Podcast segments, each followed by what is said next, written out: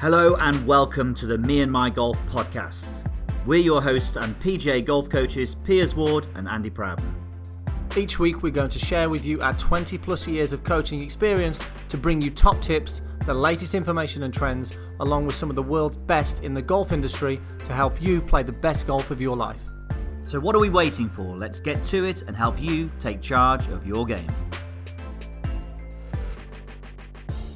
How's it going, everybody? We have an amazing guest for you guys today. But before we get into the podcast, we just want to just say a message. Hope you're all doing well, uh, fit and safe in this uh, uncertain times, and uh, hopefully this will all blow over and we'll all be in a better place for it. Uh, I'm sure.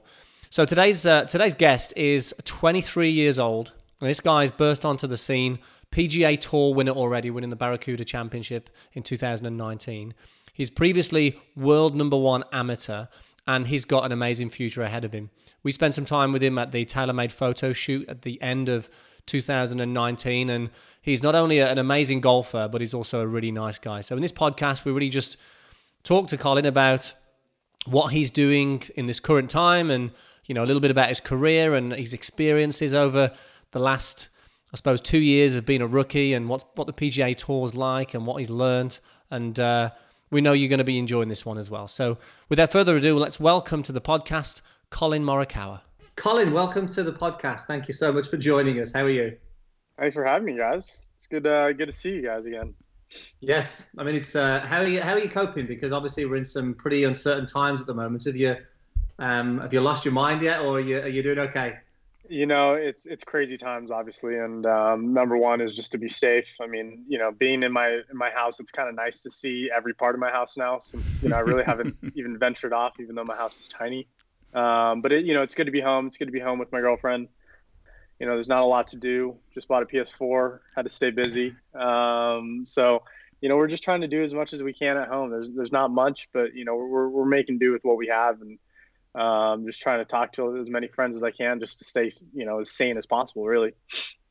I think that's really important, isn't it? I mean, you know, yeah. just just doing that. I mean, you know, I've I've just um, earlier today I phoned up four or five of my friends just to actually speak to them. I'm thinking this is weird. We don't normally do that, but you feel like you want to do that. But yeah, it is it is strange.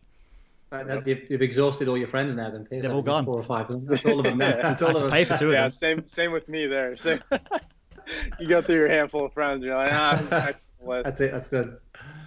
So, Collin, so we obviously first met you. I think it was November at um, at the Media TaylorMade launch, which was great. We managed to do the video with you, which was great fun, and you obviously beat us in the challenge. Um, that must have been like a great experience to be at the media day and, and finally get to, to film with me and Piers yeah. Uh, Collin, he's being silly there. Come on, Andy. That was a That's highlight. Terrible. That was a highlight. I don't want to see Tiger Woods hit balls next to him. You know, it was more to to have a competition with you guys of and see if we can get it closer. No, it, yeah, I mean, it's in all seriousness, it was great fun doing some stuff with you, but it must have been like, it's it's a rare experience to get so much talent in together like that and to be able to interact in a very relaxed environment. Just just just tell us what that was like for you. I mean, you've only had one full season on tour, and and you've had a great season, but it just must have been a just just great to be part of that. Yeah, I mean, it, it was. You know, I've said to many people, it was one of the best days I've ever had. You know, to be there with those guys and not just be on the golf course like playing 18 holes, but to have like competitions like you know the stinger competition or hitting the drones, hitting the targets um, it was just so much fun because everyone was a little more relaxed. You could talk about whatever you wanted with these guys. Talking to Tiger, um, listening like to Jason Day, trying to pick everyone's brains. Um, it was awesome because you know each one of us still won the win, but like we were just having so much fun. Obviously, to start the day off with you know the uh, the onesie like picture of all of us for Christmas. Um, that was a lot of fun. I mean, I, I couldn't have uh, asked for a better day, really, or better two days. Did, did, you see our version of the onesie? Because we infiltrated it and we actually somehow managed to appear in there. Oh yeah, we'll send it to you later. Yeah, we we, we I, put, yeah one of our editors, obviously. we weren't there. nice, nice. I love that. No, but I mean that, like, how crazy is that for us to like go in six thirty in the morning, all of us putting on onesies, and we're taking pictures there, like. I mean, you know, as, as, a guy that me and for me and Matt just to come out of college and, and do that, like, you know, we, we couldn't ask for much more because we're with these guys that we've watched forever. We're getting to know, you know, not just as golfers, but as, as actual people. Um, and it's the coolest thing because you know now we can just talk to them, have a bite, lunch, whatever.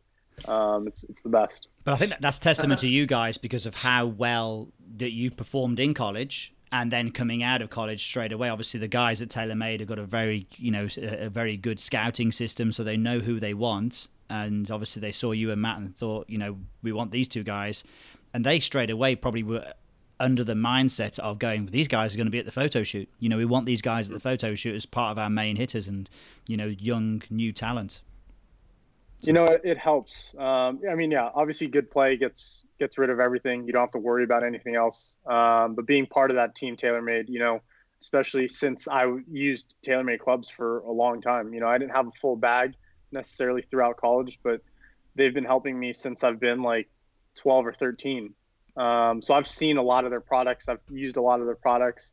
You know, I, I love everything that they have and um, to be part of that, you know, the team TaylorMade, I, I, think it just keeps growing. You see new people they sign, um, a bunch of people that I know, and it, it's cool because it is a family. It's a it's a big family to be a part of. I know you guys are part of it, and it's awesome to be um, kind of with them. And, and you know, they, they treat everyone so well, and uh, obviously the products are amazing. Awesome. And to to be involved in obviously to come through college and to get onto tour, obviously it's a dream of yours is it was is it a strange experience? Is it sort of you know you're standing there next to Tiger and you got DJ and you got Rory? Is it is it is it like is it like a pinch yourself moment? Is like is this really happening or do you is it for you?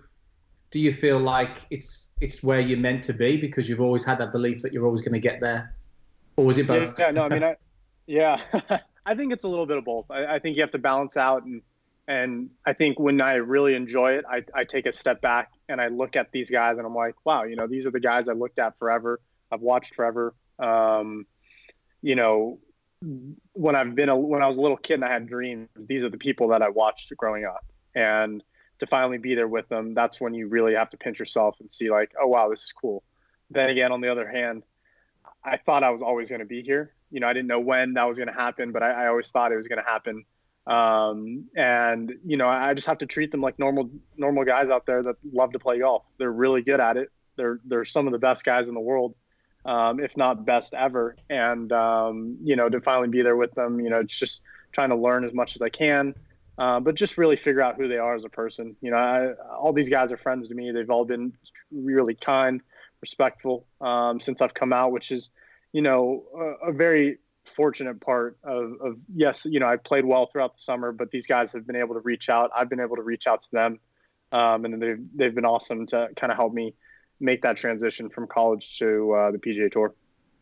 And I suppose you have to be you have to be careful not to put them too much on a pedestal as well, really, because yes, they're they're they're great athletes and incredible golfers, but ultimately you got to you want to beat them. You want to be out there going, you know, if you've got to play with one of these guys on the last day of a tournament in the last group, the last thing you want to be doing is putting them too high on a pedestal and and and having that affect your performance. Really, so I suppose it is that balance between recognizing how good they are, but then realizing how normal they are as well.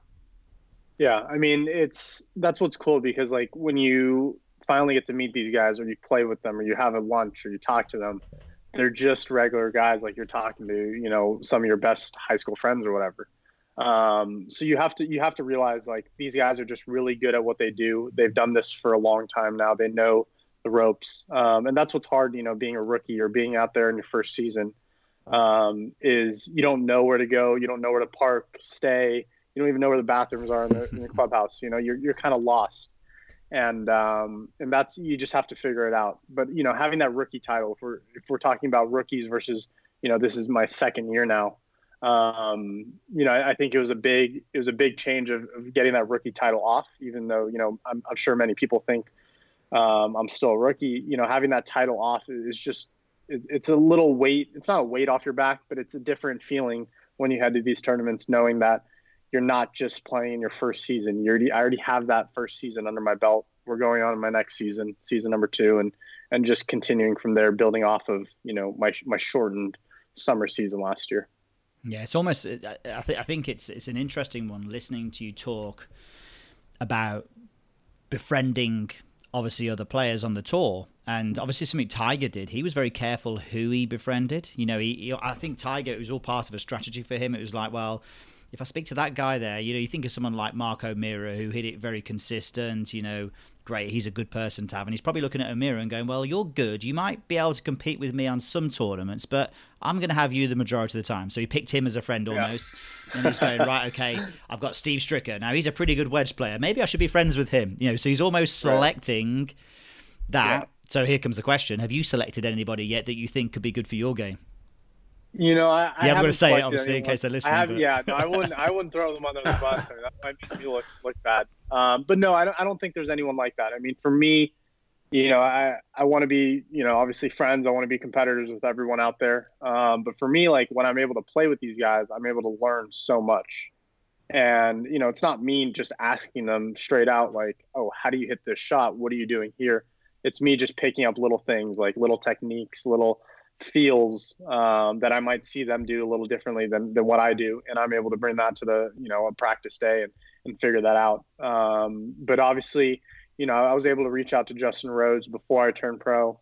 Um, the first tournament I had in Canada, I had a, I had a dinner with Justin Thomas. Um, and, and those guys, them, you know, even Gary Woodland, like these guys have been, you know, awesome guys I, I've been able to reach out to, but just, you know, if I'm, if I'm watching them play, if I'm playing a practice round with them, whatever it is, you know, I, I know I'm able to kind of learn something off and, and all these guys have, have amazing games, have, have, you know, unique kind of game sets um, that they're able to bring to the course. And um, it, it's just really cool to watch them play and, and kind of just pick off, off what they do. Yeah, and I, I, think you could pick the player depending on what part of your game you might be thinking of at that particular time. So if you're thinking, well, yeah. I, I could do with, you know, short game maybe you're going, well, I'll play with Tiger or play with Phil if I can, if I get the chance, or even some of the real, you know, someone like Stricker or Brett Rumford, you know, real good short game players. And then before you know it, you're looking at someone who's a, who's a good driver of the golf ball. You don't need to play with a good iron player because you know what, you're no, there already. They're all trying to play with you. They all try to play with you for no, that one. No, yeah, exactly. But yeah, it is interesting, uh, and I'm sure that's something that you'll develop. You know, from um, from from your time on tour for sure. Yeah, I mean, I, I, had two rounds at Safeway Open with Phil. Like you think about short game, and he hit some shots that were just. You want to be obviously fearless on the golf course, but but the, you want to be confident, and he was confident with every shot he pulled off. I mean, he had a couple flop shots off super tight lies, the tuck pins. I mean, you know, the, the, he doesn't care what happens next. He's trying to hit that shot, and that was so cool to watch. Um, and see someone short game like that was impressive. And you know, that's that's where you want your short game to be, really. Yeah, and sure. you've had, you've had a, I mean, considering it has been your, your rookie season, you're 44th in the world now. I mean, that's an amazing achievement to start with. It's a great start to your PGA Tour career. What would you say the biggest lesson that you've learned from from your first season on tour? There must be a, quite a few, but what's the biggest thing that you can take that you could take into the to your golf now? Yeah, I think there's a lot of you know little small lessons that I'm able to learn every week. But I, I think one of the bigger you know overarching uh, lessons is just how to how to manage your time. I mean, I, have heard that from day one, even going into college. Um, how do you manage your time, and what do you do with your time? Um, and for me, you know, I had to figure out what kind of player I was, especially throughout college when I had my starts on the PGA Tour and I had to learn how much time I needed to spend out there on the course. I mean, when I was an amateur and I played my couple PGA Tour starts, uh, I had one at the Safeway Open, had one at uh, the Arnold Palmer Invitational, and I'd spend like all day out on the range or out on the putting green. Like from sunrise to sunset, I was out there just kind of admiring, looking at everything, looking at everyone. And I got to a point realizing that's not me. You know, I'm not a yeah. You know, ball striking is my strength, but I don't stay hours on end on the range. You know, I, I like to get my work done and get out. So for me, I had to figure out what you know timing wise what i had to do if i had to practice after the rounds if i didn't have to practice after the rounds what i was going to do um, you know in the afternoon if i had a really early tee time um, especially you know that summer or this past summer when I got, you know, probably some of the worst tee times possible. I was either first off or last off. Like that's the way, you know, sponsor exemptions work. And I, I just had to kind of work through that and figure out what I was going to do. Um, because I, I, thought my game was, was well enough rounded. I knew what I was doing with my game to come out there and compete. you know, I just had to have my mindset ready to to when I teed off, I was going to be 100% ready to make as many birdies as I could. Mm. Yeah. That makes total sense. That makes total sense. Okay, so let's. We, we obviously one of the main things we are going to talk about is your irons and how good you are with those. But before we get into that, obviously with these, you mentioned obviously you're at home now, obviously with the girlfriend. What are you doing? Is there anything that you can do at home? Uh, so yeah, you know my my golf the the golf course I'm at Summit um, Summit Club is open, okay. um, and, and I've been very fortunate enough to to go out there. Just I've only gone out two days. You know, I, I really haven't. I hadn't touched a club until Monday or okay. Sunday actually. Um, so it's not. You know, I'm trying to stay home as much as I can. Uh, it's hard to get outside, but I, you know, you want to get outside. But the mm. most important thing I think is staying home. That's why I did buy the PS4. um, uh, you know, just to to kind of spend a lot of time just doing stuff. Um, you know, we, we have a, a few workout things, uh, but it's a lot of home workouts. You know, it's sleeping in, do you know there's not really a schedule which i think is bad. Um, I, you know at a, a, certain point of, of this at least two month break i've got to start putting myself at a schedule because you know going to bed at, at 1 a.m um, and waking up whenever is not the best thing for me.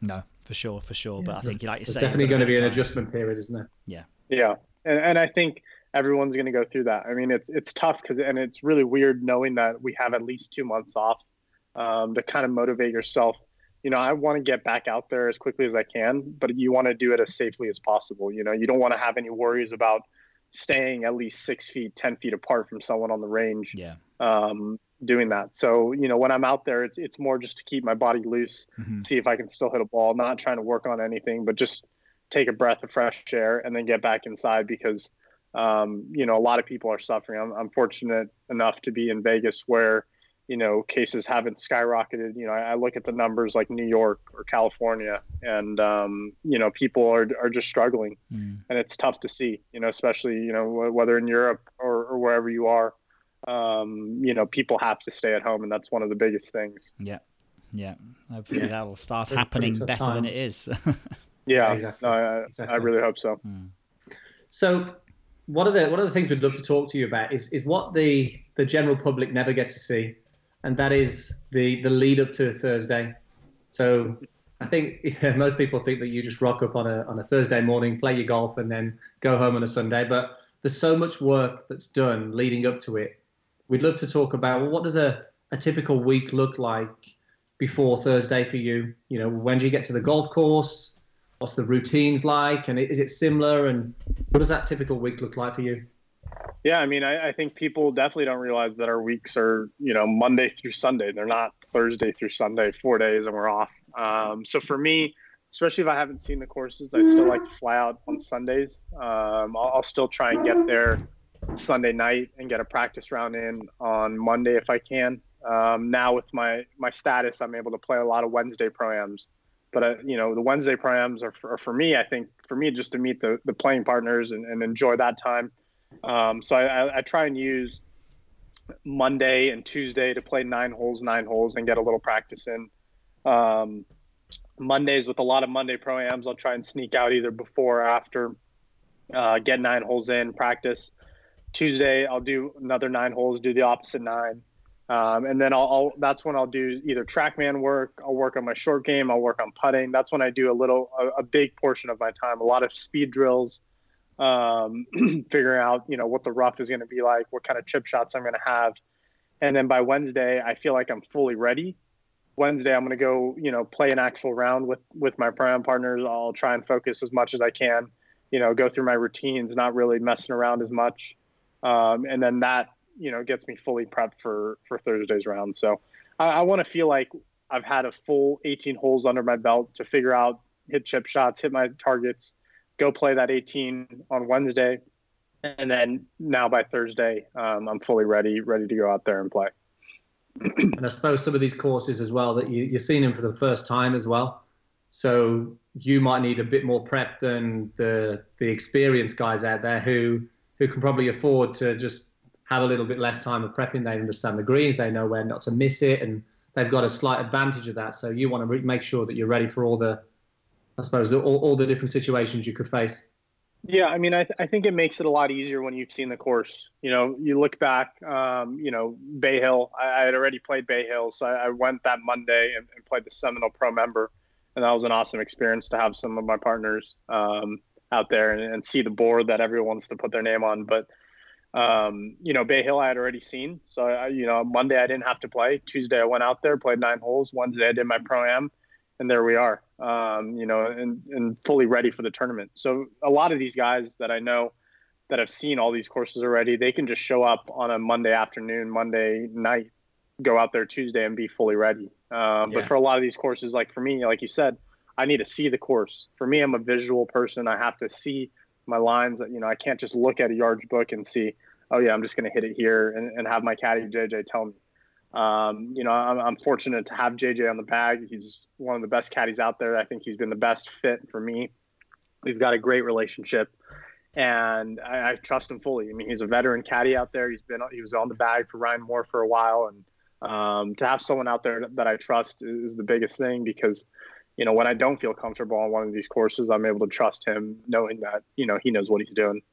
Yeah, he's been there. That's invaluable, isn't it? Again, so so much experience that can save you time and, and effort. And yes, I mean, he's been a big, big part of then your your first season, just making that successful. Really, he was huge. I mean, I, I think a caddy was something I underestimated. Talk about lessons, um, you know, for for college players or, or juniors or you know people turning pro or trying to find a caddy.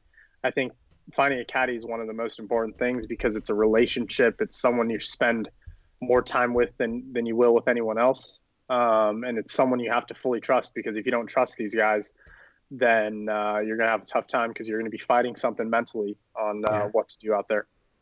Yeah, absolutely. Yeah. So just just a, another thing on, on strategy. So when you're out there and you, you're building this strategy, and we, again we're talking irons here. How are you? How do you map out the shots that you want to play? So we know that you like to play a fade and you can play both ways. The fade is, is more yep. your stock sort of shot. How are you building that into the strategy when you're actually talking about irons? What sort of things do you do you look for? You know, I think it all starts uh, starts on the range. You got to look at your misses. So, you know, when I'm warming up for a Thursday or whatever, Thursday or Sunday round, doesn't matter which round, I'm always hitting a lot of five irons. I'm always hitting a lot of cuts and a lot of draws seeing how the ball shapes flying that for that day. Obviously, if there's wind on the range, it's a little harder. but kind of dissecting, you know, what what what my misses are going to be like. You know, some days, you know, normally with my cut, I, I know I can miss it outright. I know if anything, it'll overcut. So if I'm going at a left pin, it's perfectly fine to cut one out there because I'm going to miss it right. I'm going to miss it a little short right. That's going to be my miss. Um, so on strategy wise, if there's a right pin, you know, I, I might play a little more conservative, um, knowing that, you know, if it cuts, we're going to be having a great birdie putt. If it doesn't, we're still going to be 20, 25 feet away.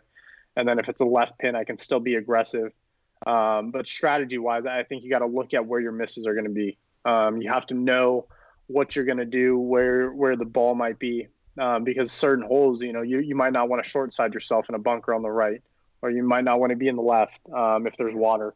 So you just got to look at where your misses are, and I, I, think I do a really good job of you know pre-round strategy of figuring out what my ball flight's doing, and then taking that to the course and kind of adjusting from there.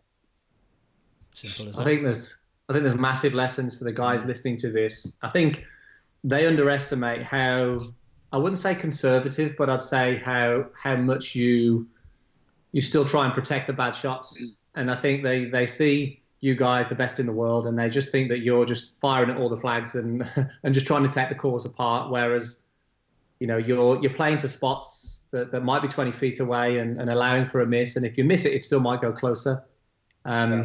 And I think if they if, if the guys listen to this, the amateurs could have have more. I think they've got a more aggressive approach than a lot of the tour players because they just take on flags, don't really think about where they don't want to be and then this is where they rack up a bogey, double bogey. Whereas if they were to play at these sensible spots, and and I think the big thing that you said as well there is just understanding your ball flight tendency. If your ball flight ten is is going to want to generally cut in a certain situation, mm-hmm. then you're not going to take on a right pin. You know, play for the middle or left side of the green and and take out that danger.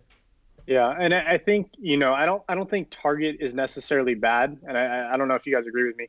You know, I, I, think target is great. I think you got to know your target, even if it is the pin. But I, I think those people, those amateurs, did yeah, like you said, they don't realize what's around the green. Like it's it's not just an easy chip shot wherever you're going to miss. You know, there's there's bunkers. That's why, of course, you know that's why designers are, are great designers because they they have those penalties. Um, so knowing the target is great. You know, when I, when I th- I think back at one of the rounds, you know, I had with Tiger Woods. I, I was fortunate enough to play with him and Torrey Pines um, and it wasn't even on. Uh, it was the first day, and we were playing, and the guy, you know, he's aggressive to his lines, but he knows his misses, and that's what was cool to watch because he works the ball really well, both ways. I mean, the guy is an, an amazing golfer, obviously. Um, you know, with everything he's done, but to actually watch him side by side and watch him play, and I, I know he wasn't on the top of his game, but to watch some of his shots, um, he was aggressive but still to certain targets. You know, the pin might be tucked in the right. He was aggressive 10 feet left of the pin. Mm, and yeah. that's different than being conservative, going to the middle of the green and working from there. Um, yeah. So that was cool. Um, but, you know, for me, when I watched him, he was so, you know, he made the ball, he was in control of the ball. He, he was able to work it both ways. And, and for me, when I work the draw, when I work it right to left, that's when, you know, my mindset – it doesn't change, but that's when my aggressiveness comes out a little bit more, and I, want to feel like I can hit that perfect Rory McIlroy high draw, and um, try and get to the left pin every single time. When instead, you know, I got to look back, and you know, I think this is going to be super beneficial for my game, is see what I did on the range, you know, see what those misses are, and then play those misses as well. Yeah, I think it's I think, and it, this all comes down to a lot with amateurs and obviously with you guys, definitely. I mean, a lot of you guys have got fantastic short games, but you still understand, as you say, you still understand the, the merit of missing in the right place.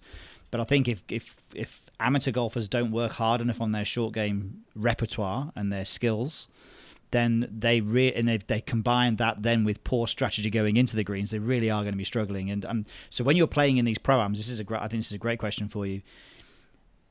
Obviously, I'm sure you get involved with helping the amateurs that you're playing with what are the biggest things that you see them struggle with when playing an iron into a green? Oh, um, I think it always starts with the wrong club. I mean, I, I think I think eighty. I think like three quarters of the time they have no clue what club to hit. Um, that obviously makes it very tough. But then it goes back to like what shot are they trying to hit? You know, they, they don't have you know the the bag of the bag of shots that we do, but you know, everyone I think at least has one shot, whether it's good or bad. They have, I mean, they could play a 25 yard slice if they wanted. Mm-hmm. And I don't think people, I think people always want to hit that one good shot that they know they've hit before on the range. And they just keep trying that. They just keep going and going. And it's like, oh, if this guy keeps missing to the right, like just aim left side of the green. Like it doesn't matter. You know you're going to miss it, and it's going to still miss right probably. Um, but try something different. Yeah, I think that's what a lot of people don't do. They keep doing the same thing over and over again. And you just have to take a step back and realize, you know, whatever I'm doing is what I have. I can't do anything about it now. You know, I've got 18 holes to play, um, probably less since, you know, we've already seen some shots and, and go out there and, and just try and hit your, your shot that you hit.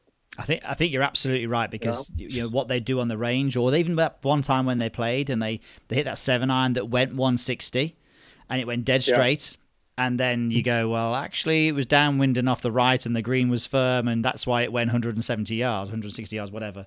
And then they try and play for that all the time, as you said, and it's it's. So I, would say to you that the the biggest trend that you, what's the biggest trend you would see in misclubbing? Is it they're too, they're not hitting enough club or hitting too much club? Um, I'm guessing.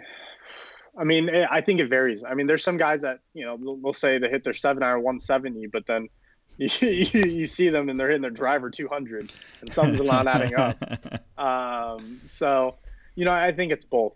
I, okay. I, think some people have a lot of confidence that they can hit those good shots, and those are the guys that will always uh, club. You know, they'll, they'll club way too low, and they need two more clubs. And then there's people that you know don't really know what they're doing so much, um, and then those are the people that just take whatever club the caddies are telling them, and it's kind of just a guessing game from there. Yeah, of course. I think a lot of the work you mentioned, you do some TrackMan work as well, and um, how important for, for do you do you focus on the numbers a lot when you're doing TrackMan work, and is that is that an important part for you, or what do, what would you say you use it for mainly? You know, it, it, has been an important part. Um, I got one last fall, and, and, it's been big in my game. But it, it's not like I had to use it to, to figure out my swing. You know, TrackMan is not what discovered my my shot shape. It's not what discovered my fade. But it's been nice to know kind of what my tendencies are. We go back to tendencies. Um, I use it kind of for almost every tournament to figure out distances. I, I love to figure out just my baseline distances. I hit two, three balls max per club. If I hit them solid, then we're through. You know, my caddy will write them down, figure out our averages for the number. Especially it helps when we're at elevation, different weathers. Um, living in Vegas, you know, we're in a little thinner air. Everything changes week by week, especially where we're traveling. Um, so it's nice to have on that end.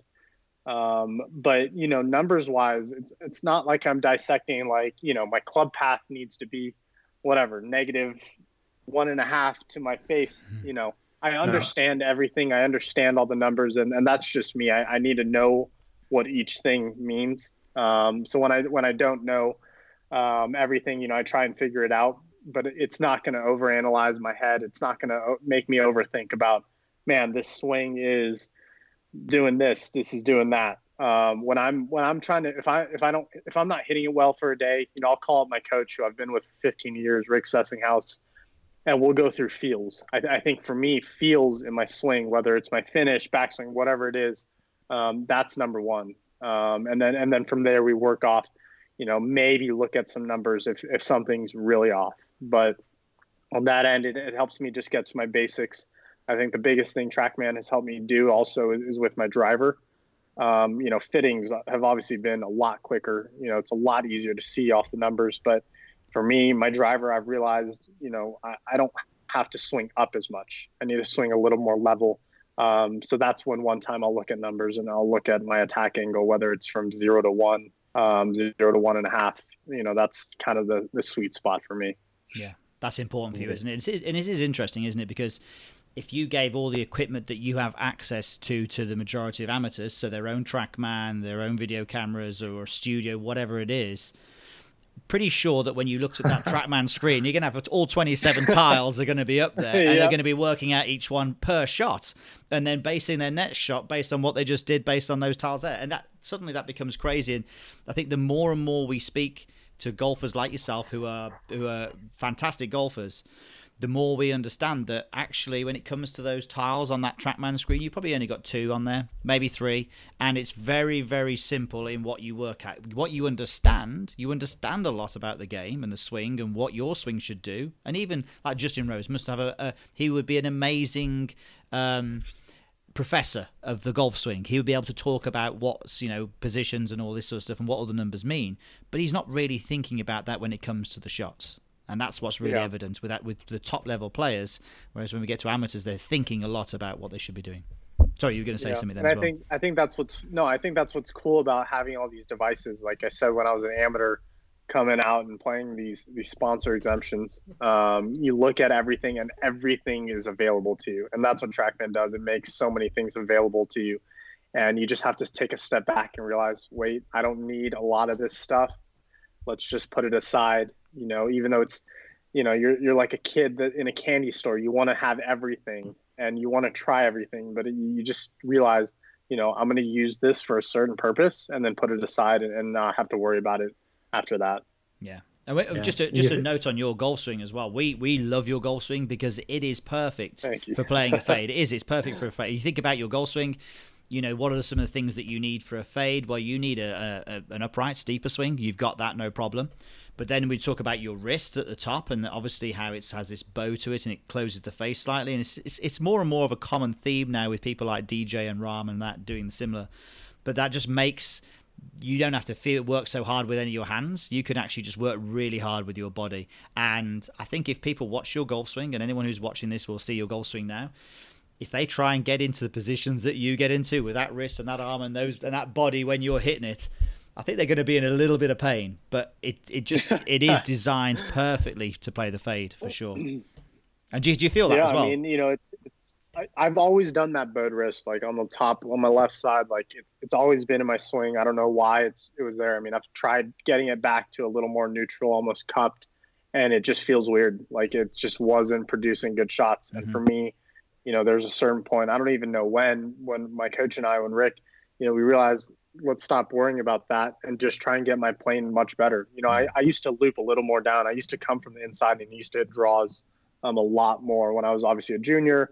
Um, coming into my freshman year, it was kind of neutralizing out. And then I started hitting a little more fades when my plane was a lot uh, more neutral. So from there, all I have to do, you're right. I just turn my body, keep my, you know, wrist just in that same position. And then when I get to impact, you know, our wrist is like there. I think DJ is a little more than me. You know, at the top, his his face is really shut. Um, I still have to get my club face as square as I can, um, but obviously having the bowed wrist, you know, it, it it's not going to be like I'm going to have my cupped wrist and my face is going to be wide open. Um, so I just got to watch what I do. You know, I, I, still want everything to be neutral. I think my cupped wrist just puts me in that somewhat neutral position, and it helps me just hit those fades all the time. Yeah. And it's it's a it's a golf swing that is built for accuracy and creativity because mm-hmm. that's that's what your game is about really. And I think that's something that some of the um, the longer hitters on tour haven't got that. So you know people like Brooks or you know DJ who don't like necessarily to be as creative as you are. Um, you might not be as long as them, but you've got something that they haven't got, where you might be able to access different flags and mm. and play play different shots, and and you work with that and get the most out of your game, which is key. Yeah, thank you. I mean, it's you know it was weird because uh, over uh, this past fall when I was about to start Safeway and start my season off, um, I was messing around with golf balls and I was messing around with the TP5, TP5X. I used to like a hard golf ball, and the TP5X has little, little, a lot less spin than any ball that I've tried. The ball goes miles, and you know, it was, it, I was hitting it, and I was hitting such straight shots. It was weird because like every ball was straight. You know, it was almost harder to work the ball. What a horrible, horrible. Must have been, must have been oh my goodness! I feel so sorry for you. if you want to hit it long and straight, go buy yourself the TP5X ball. There you go. Um, yeah, but you know, I realized it was weird because I, I felt like I was playing okay, but I wasn't playing my game. I wasn't being creative. I wasn't working the ball as much as I wanted. And you know, I switched to the TP5 at the end of the year. Uh, I've been using the TP5 ball for um, forever now through the 2020 season.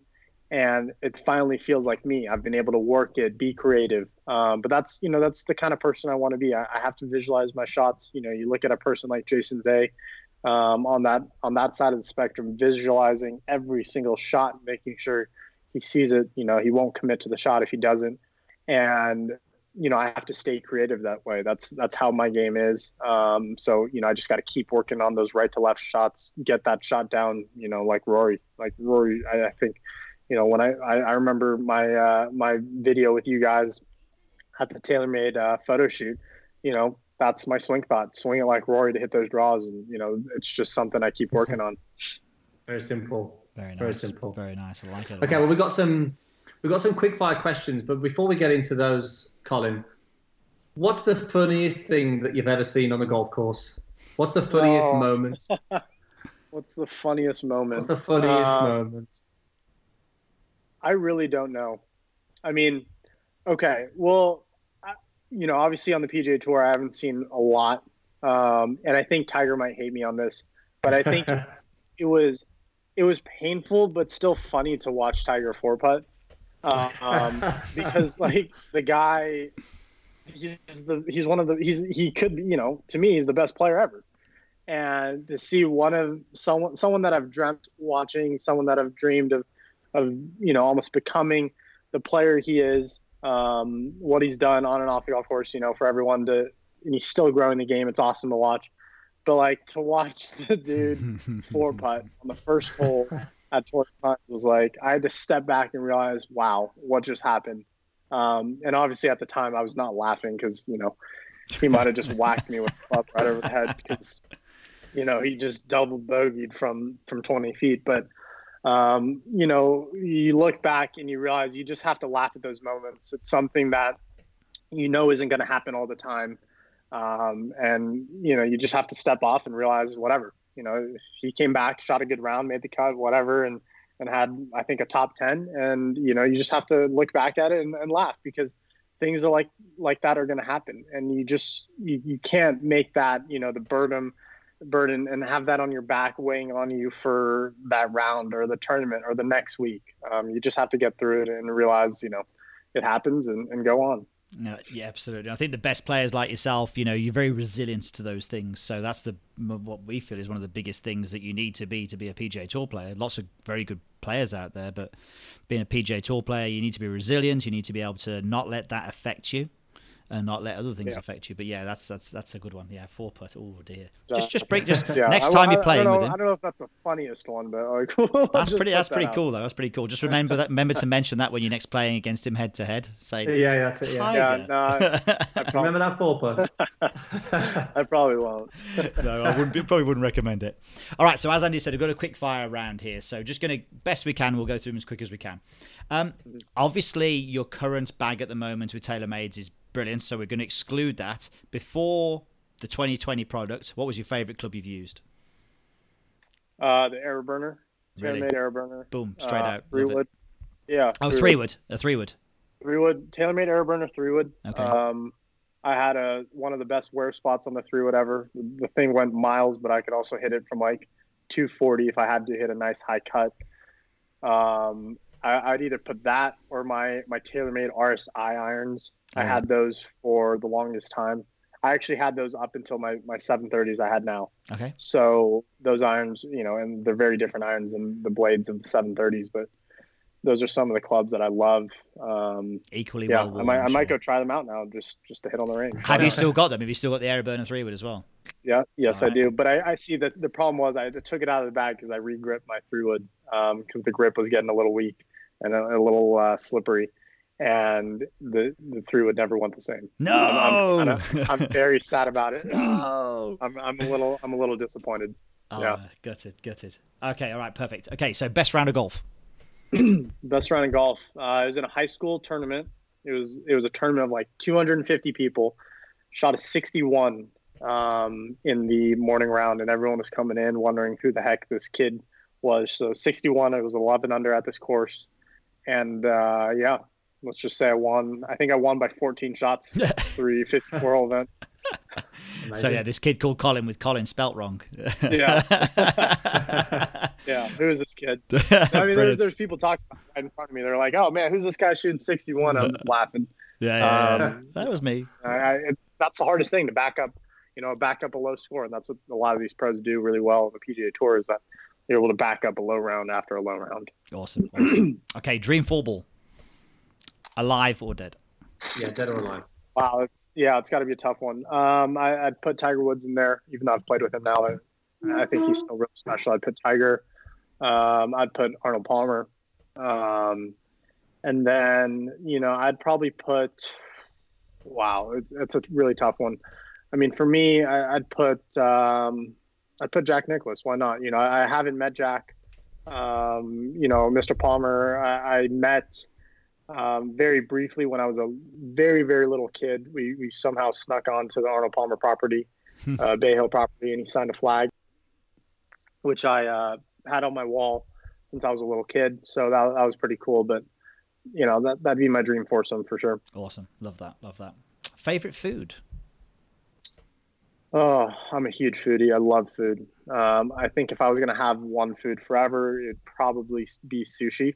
Nice. Um, I, I, I, miss it, you know, not being able to go out and have a lot of food. But I mean, like, you know, I, I love that's that's one part of being a PGA Tour player is that we travel everywhere. We we go to these places. We have a lot of food. Um, and one place I'm really uh, kind of sad about is New Orleans uh, for the Zurich okay. Classic. Yeah obviously, you know, being well, I was going to partner with Matt uh, Wolff, but you know, on the other hand, I was looking forward to all the food out there. I mean, I, have heard things um, about that area and, and, the food out there. I've never been. I'd like to go actually. New Orleans is supposed to be uh, supposed to be awesome. Yeah, yeah, we'll have to get together now. Okay, uh, a major victory. Which one? Uh, all four. no, we can't have that. You, you, can, you, can, have that, of course, but you've got to pick one. Yeah, First um, one. First one. I, put, I'd put Masters. I'd, I'd, go Masters number one. So you I could mean, win the next three, obviously, in the same year. Yeah, as you said. why not? Yeah. Perfect. Masters. I like it. I like it. Um, this is a good one. Best advice you've ever received. Um, you know, I've I've heard it from a lot of people. I think um, it really stuck with me when I had my dinner with Justin Thomas at the RBC Canadian Open, and he really just said, you know, be yourself, be the player you are. Don't try and, and do too much. Um, everyone has different speeds to get to the PGA Tour. If you're good enough, you're going to be good enough. You know, don't don't rush it and don't try and push too many things to try and get here. Um, if you you know, but for me, obviously, I believed I could do it, and obviously, uh, results you know panned out the way I wanted. But for me, it was just be who you are out on the golf course, be who you are off the golf course, and you know just stick to that. You know, if, if you are playing your game, what you were doing well enough in college, you know, brought you to the top of the world amateur rankings, college golf rankings. Um, you know, I, I think I've proven that that game is able to suit yourself in the PGA Tour. Of course, not yeah. just your game, but you know, get your mental sides ready. Um, be prepared, not just golf you know physically but everything else mentally um, have everything in order and that's what i was able to do um, to step foot out there that first day and, and be fully ready i think that's massively Great important advice. yeah really absolutely advice. a lot of golfers who get on tour for the first time think right i need to go up to another level now i need to change this change that change this and it doesn't work for those guys that generally do that okay Definitely. so this is we, we do something as well with that with, with everybody who does the podcast the ultimate golfer so you need to pick a best driver of the golf ball the best iron player, excluding you, best best short game, and best putter. Um, let's see. So I'd go best driver. I'd pick Rory. I'd pick um, best iron play. I'd pick Tiger. Wedge play. I would pick. Uh, well, I mean, if Tiger's hitting the green every single time, do you even need someone to chip? Uh, I, would pick wedge player. I'd pick Phil. I, I think I, I, love watching him play. Super creative. And then best putter. Um, wow, that's a tough one. Um, I, I pick Jason Day. I think yeah. when he is on, the guy rolls it so well. Like it's yeah. awesome to watch him putt. Yeah, it's um, a pretty good four ball that is there. I'd, I'd, put all my trust in those guys for sure. I like it. I like it. Um, last time you were really nervous. Um, fifth tee, Floridian Golf Club challenge against me in my golf. to be honest, I was a little nervous. I didn't know. I had not seen you guys hit a shot. I had no clue what you guys were gonna uh, pull out of the bag. And, um, it was, yeah, it wasn't much. Like, so that's why you stuck it to a foot.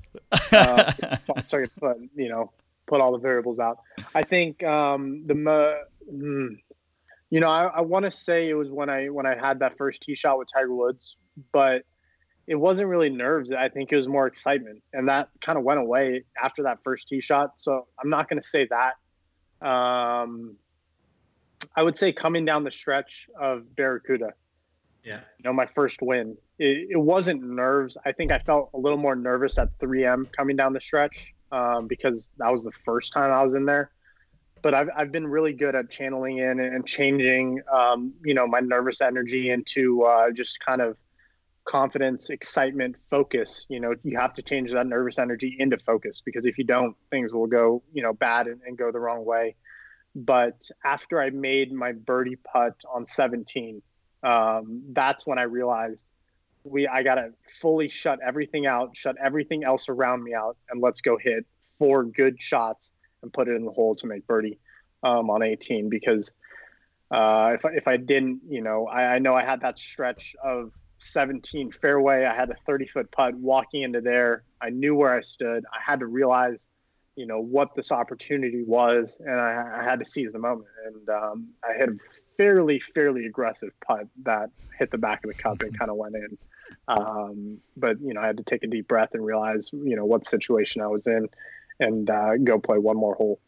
Plenty more. I think that I think that's great advice as well because a lot of people will feel nerves, but if you just reframe it and you tell yourself it's excitement and you know it, it's it's all about your perception of how those feelings are. And if you reframe into look this is me being excited it'll change how you think and how you focus. And i think that's a really good thing for the guys at home because you could have said you were really nervous on the tee with tiger but actually you changed that into excitement. But that was just how you framed it yeah. in your head which then allowed you to perform better as well. So i think that's yeah. some really good, good advice for the guys at home Yeah, no, and and to go off of that, actually, I just thought of you know one really bad time was uh, uh waste management for Phoenix on 16. I uh, that's got that's got to be a nerve wracking shot. Yeah, I mean, I was so ready to hit the shot, and I hit it on the first day to like five feet, and I was like, you know, this is awesome. And then just stuff went through my head. I, I was, you know, hearing everyone did, hit my putt, didn't even sniff the hole. Had two and a half feet coming back, which was like the hardest two and a half footer um, to make, you know, sliding downhill. I mean, I had a five foot birdie putt straight up the hill, uh, and it just, you know, never even caught hole. So we'll, we'll put that as, as one of the, the more nerve wracking parts where, you know, I had to really just refocus for those next three days. That is a very different of arena for sure. Yeah. yeah. say a funny thing on that, Collin, is that we played the um, we played TPC Scottsdale about a week or two weeks before the event, and we played we played the 16th with no crowds, and we were still nervous. I remember being nervous with no crowds there. I'm like, why am I nervous? There's nobody here watching. Hang on, there were people yeah. up there putting the stands up. Come on, there was at oh, least oh, yeah, three sorry, or four. Yeah, yeah, you, we'll get crowds out there for you guys. I mean, that that preps you for anything. You, you will not get anything like that. I mean, when I played 17 at Sawgrass, obviously it was a little just you know sad that we were only able to get one round in. But you know, I think 16 at, at Phoenix prepped you for any kind of crowd I'm going to get. It prepped me. You know, it even prepped me for Torrey when I played with Tiger. It, it prepped me really, really well. Yeah. Yeah, absolutely, absolutely. Right, we got one more. We got one more quick quick fire question. Your go-to social channel. Who do you like watching on uh, social? On what platform? Who do I like watching? I you know I, I got Twitter. I'm not super active on Twitter, but I love um, looking at Max Homa. Obviously, he's a really good friend. I love looking at his tweets because the dude's hilarious. Um, if you you know the first time I met him, I would have never guessed. Like if I didn't if I didn't have Twitter, I didn't know Max Homa. You met him hand on you know uh, person to person. You would never guess that this dude is super sarcastic, super funny. But as you get to know him, and thankfully I call him one of my good friends out there on the PGA Tour, um, he's hilarious. I mean, Max is an awesome guy just to get to know. Um, really good person at heart, and, and he means well. But what he's doing on Twitter is awesome to watch. And um, and yeah, but you know, for me, uh, I spend a lot of time on Instagram. I love watching a lot of videos, whether it's you know golf videos or, or you know PlayStation, Fortnite, COD videos. Um, that's what I do. Love looking at food. Um, so yeah, you got, it, you got it nailed. So Instagram is your channel, isn't it? So actually, for the people listening who want to go and follow you, what's your uh, account? Is it? Uh, Instagram and Twitter are the same. So okay. it's Collin with two L's underscore Morikawa. Um, I'm sure you can just start typing that in, and hopefully something will pop up. It'll be a guy with a blue tick, so, and so he's probably got a golf swing in there in the in the. In the so people don't have to figure out how to spell that. Uh, but yeah, no, I, I, hope everyone you know uses this as to enjoy it. Um, you know, especially with the downtime now, I'm sure I'll be posting a little more, and um, whether it be just things I'm doing, food I'm eating, um, it, will be fun to look at. Absolutely, love it. It's superb. I think one of the excuse me. I think one of the things that a lot of people said, Collin, on our uh, on the video that we said is, "Wow, isn't Collin such a nice guy?" And um, you know, it's great for us to be able to have a chat. I mean, fantastic that you gave you know give your time up today. Really appreciate it, but you know the the comments on that are true. You are a great guy, and we really appreciate you giving the time up. And you know, we know that you're going to have a great career ahead of you, and we wish you all the best with your golf. And you know, I'm sure we'll uh, we'll see you climb the the uh, the world ranking points and and achieve what you want to achieve. So, uh, congrats on where you are now, but all the best for the future as well. It's going to be exciting, and we're going to see you down the road, I'm sure. Well, well thank you guys so much. I, yeah, no, thank you. No problem at all. No problem. We'll see you at the photo shoot. Hopefully, it goes ahead. We need to know actually what's the worst part of your game, just so we can get the challenge what's ready. the worst part? What are we gonna do? Is that yeah. I'm sure you guys could look at my strokes gained and uh, you guys can figure that yeah, out. Yeah, we'll figure that out. That's what we're gonna do, Andy. We're gonna do. We're gonna do better at that. We're gonna do better at that. Yeah, let's yeah. pick his worst part and talk about that. It's a good idea. Yeah, yeah. it's a good idea. Perfect. Collin, thank you so much for your time. Stay safe Thanks, as well, guys. and um, hopefully we'll get through this soon as well. You too. I mean, it's it's tough times, but uh, hopefully everyone listening and, and you guys uh, stay safe and uh, stay inside. Cheers, Collin. Appreciate that. Cheers, Collin. Thanks again. Thank Thanks you. for your time. Thanks, man. Thank you. Bye. Bye. Bye. Thank you so much for listening to the Me and My Golf podcast. We hope you enjoyed that and got some value from that. And if you did, then please share that episode with a friend And if you can do us a real big favour and head over to iTunes and leave us a review, it really does help this podcast grow and reach more golfers. And our mission is to help as many golfers around the world as we can play some better golf. So it really would mean a lot to us. One question that we get asked a lot is Andy Piers, how can we get coaching from you? Well, now you can have myself and Piers as your very own personal online golf coach. And we've created a, a platform that infuses our coaching experience and philosophy into a fantastic community that's packed full of weekly videos that will really help transform your golf. We've got coaching plans on specific areas in the game. We have a shot fixer section, which really enables you to fix your faults fast so you can see results immediate on the golf course. And we really want to build a, a tribe of golfers that are committed to playing the best golf of their lives. And like I say now, this is the closest thing that you're going to experience to get me and Piers on the lesson tee with you. And we'd love to have you part of this fantastic community. So head over to meandmygolf.com and look, have a go. We have a 14 day free trial that you can take advantage of, see what it's like, and if it fits right for you, then fantastic. And we'll hope to see you there. Thanks for listening, and we'll catch you next time on the Me and My Golf podcast.